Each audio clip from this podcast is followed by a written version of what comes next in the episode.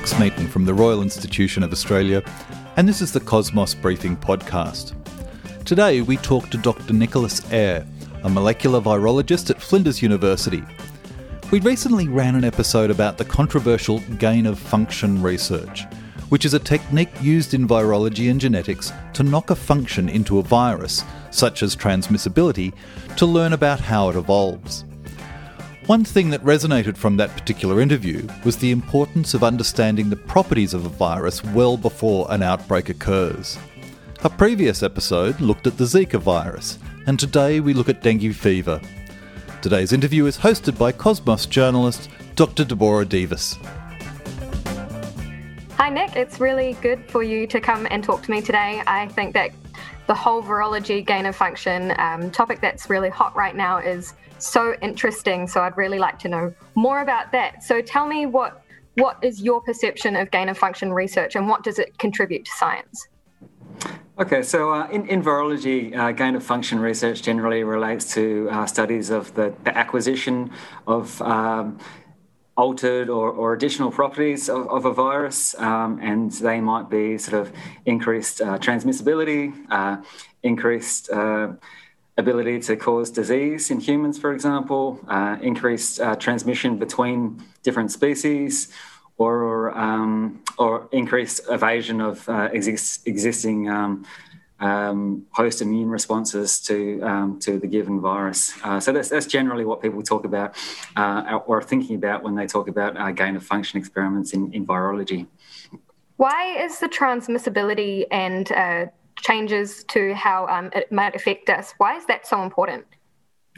I guess um, I guess it's really important in understanding and, and predicting how quickly a virus can uh, spread through a population, um, how uh, reliable our intervention strategies might be, uh, be they social distancing or uh, PPE or, or, or, so on. Um, and predicting, you know, how how future um, mutations and changes might affect that that rate of um, spread is is important as well um, as as we're currently experiencing now uh, in the SARS coronavirus so, two um, pandemic.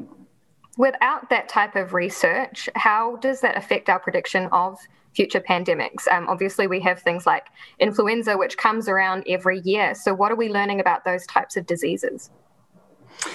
Um, I think um, I think obviously um, the, the, seasonal influenza vaccine is, is based on, on prediction of, of uh, changes that occur um, from one year to the next, and that is obviously very important in, in preparing the most effective uh, vaccines that we can for, for a given upcoming flu season. So that's a good example of, of how prediction can, can help. Um, and when it comes to smaller changes, um, I guess um, rather than playing catch up and, and seeing in the population level how a, given mutation um, affects the, the rate of spread. Um, you know, if, if the science behind it can already say that a given mutation or change is, is going to, you know, result in increased uh, spread or, or decreased uh, path- pathogenic effects, we can sort of predict how, how serious a given uh, change will be at a population level before it happens. Uh, so I think that's that's why it's really important. Um, yeah, and also understanding continue. Sorry. Oh, sorry. I guess also understanding, you know, uh, how effective a, a, current vaccine might be against a new uh, variant is, is obviously a, a topical um, issue uh, at the moment. Yeah. yeah. Could you tell me a little bit more about how this um, influences vaccine design? Um, yeah, I guess uh, sort of understanding uh, which regions of a given viral uh, genome and virus proteins uh, are subject to the most change uh, can influence uh, which regions are targeted by given given vaccine, um, and understanding uh, how likely it is that a virus will mutate to make that vaccine ineffective um, is, is very important. So, um, so I think that's that's how it can how it can really shape. Um, you know the design and and under, help us to understand the uh, efficacy of a given vaccine, and in some cases, um, you know, researchers use this uh, information to avoid regions that are subject to rapid changes or, or more frequent changes and, and target those more uh, constant regions that will be more effective against a broad range of viruses for, for a longer time. This is a very biological type of research. It's what a lot of other things are based on. What kind of techniques do you use to do this research?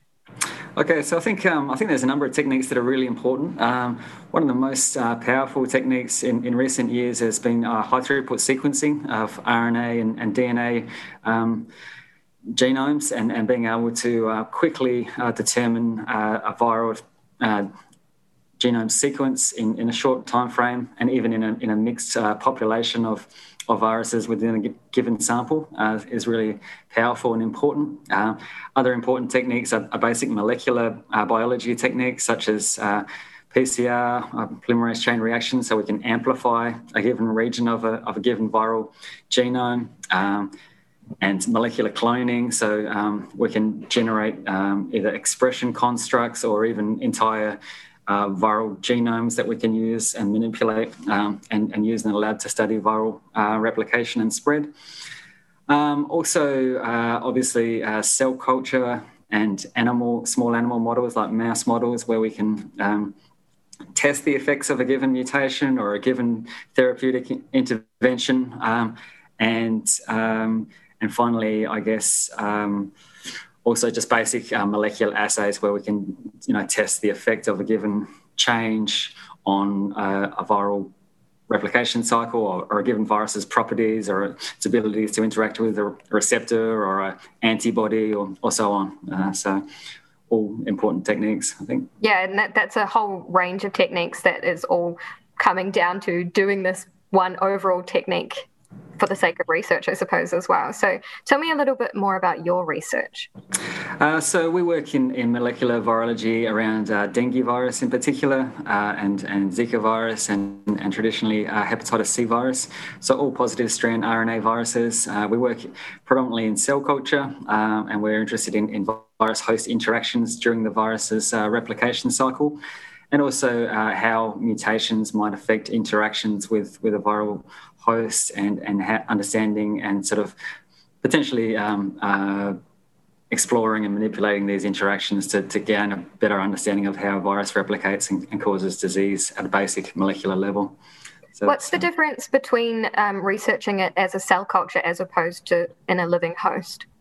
Um, I guess uh, there are advantages in the sort of turnaround, the, the time frame that you can you can do work in cell culture, uh, so we can have results sort of quickly, and um, I guess there's obviously uh, reduced uh, ethical um, considerations for, for working in cell culture. You know, we, we don't feel too bad about killing cells that are just growing in a dish um, continuously, uh, whereas uh, animal work's obviously um, a bit more um, restricted in that sense. Uh, but also, animal works obviously are more informative in, in understanding um, sort of physiological responses, immune responses to a given given virus. Uh, so both are, are, very important and um, uh, complementary, I think. When it comes to biosecurity, what kind of laboratories uh, is this type of research carried out in? So, so both um, cell culture and, and animal uh, research using pathogenic viruses has to be uh, conducted under strict uh, uh, biosafety and biosecurity regulations. Um, and depending on the nature of the virus, uh, that might be a, um, a, PC2, for example, or PC3 um, uh, conditions, and, and that dictates the, the level of, of um, steps and measures that need to be um, taken to minimise the risk of um, exposure of, of the researcher uh, and the wider public, obviously, to, to a given pathogen. So um, um, this is you know tightly controlled by um, uh, federal and, and institutional uh, regulatory bodies. Yeah, they're, they're, tightly controlled and they're also um, continuously reviewed, which right. is, I think, it's fantastic to live in a country that takes that so so seriously. Um, thank you so much for being with us today. It was really fascinating to me to learn more about that.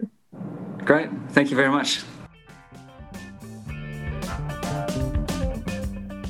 We hope you've enjoyed listening to this episode.